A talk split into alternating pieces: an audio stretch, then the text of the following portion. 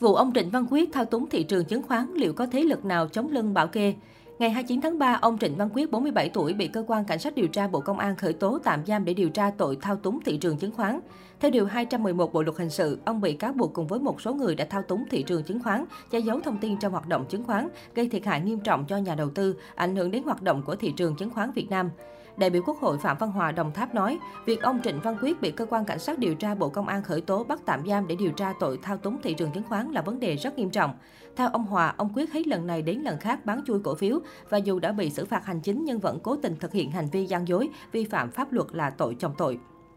Vì vậy, việc xử lý hình sự lần này là đúng đắn, thể hiện được sự nghiêm minh của pháp luật. Hành vi vi phạm pháp luật đó làm lợi cho cá nhân ông Trịnh Văn Quyết hay tập đoàn FLC và cụ thể thế nào cần đợi cơ quan điều tra làm rõ kết luận. Ông Hòa cũng đề nghị cơ quan chức năng cần làm rõ xem liệu có ai bao che chống lưng để ông Quyết có hành vi phi pháp bán cổ phiếu chui mang tính hệ thống như vậy. Ngoài ông Quyết cần làm rõ ở FLC hay các đơn vị khác cá nhân nào đồng phạm giúp sức. Đại biểu Quốc hội Trương Trọng Nghĩa thành phố Hồ Chí Minh nêu rõ, luật pháp nước ta đã có quy định cụ thể chống thao túng lừa đảo giấu giếm thông tin trên thị trường chứng khoán. Tuy nhiên thực tế thời gian qua, việc thực thi không quyết liệt nghiêm khắc. Ông dẫn chứng nhiều trường hợp hành vi có dấu hiệu vi phạm pháp luật hình sự nhưng không bị xử lý hình sự mà chỉ phạt hành chính, trong khi lợi nhuận của những hành vi trục lợi trên thị trường chứng khoán có thể lên tới hàng trăm tỷ đồng, nhưng mức phạt so ra quá nhỏ dẫn đến việc nhận luật và tái phạm. Từ thực tế này, luật sư Trương Trọng Nghĩa đề xuất để chống thao túng thổi giá lừa đảo trên thị trường chứng khoán, cần tăng cường áp dụng các quy định pháp luật quyết liệt, nghiêm khắc. Ngoài ra, cơ quan chức năng nếu thấy các văn bản dưới luật chưa đầy đủ cần bổ sung.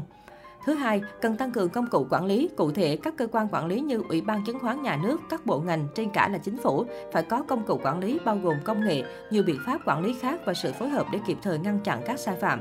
Thứ ba, các doanh nghiệp, đặc biệt người chủ quản lý doanh nghiệp đang niêm yết kinh doanh trên thị trường chứng khoán phải tự nâng cao trách nhiệm để xây dựng thị trường lành mạnh, minh bạch. Khi thị trường lành mạnh, các nhà đầu tư sẽ yên tâm tìm đến đầu tư, tạo lợi nhuận cho doanh nghiệp.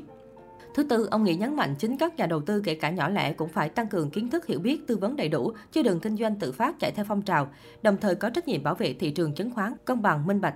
Trả lời câu hỏi khi hành vi thao túng gây hậu quả trực tiếp cho người mua cổ phiếu, nhà đầu tư có thể khởi kiện kẻ thao túng không? Ông Nghĩa nêu rõ, trường hợp người có hành vi thao túng thị trường chứng khoán bị xử lý hình sự, ngoài trách nhiệm hình sự còn có trách nhiệm dân sự nếu gây thiệt hại. Do đó, nhà đầu tư có thể gửi đơn đến tòa án sau khi vụ án được đưa ra xét xử để yêu cầu giải quyết trách nhiệm dân sự. Trong quá trình xét xử, tòa án sẽ xem xét vấn đề này và sẽ xử lý phù hợp. Tuy nhiên, việc bồi thường trách nhiệm dân sự cho các nhà đầu tư bị thiệt hại tương đối phức tạp vì phải chứng minh được thiệt hại thực tế trong khi pháp luật hiện hành chưa có hướng dẫn cụ thể.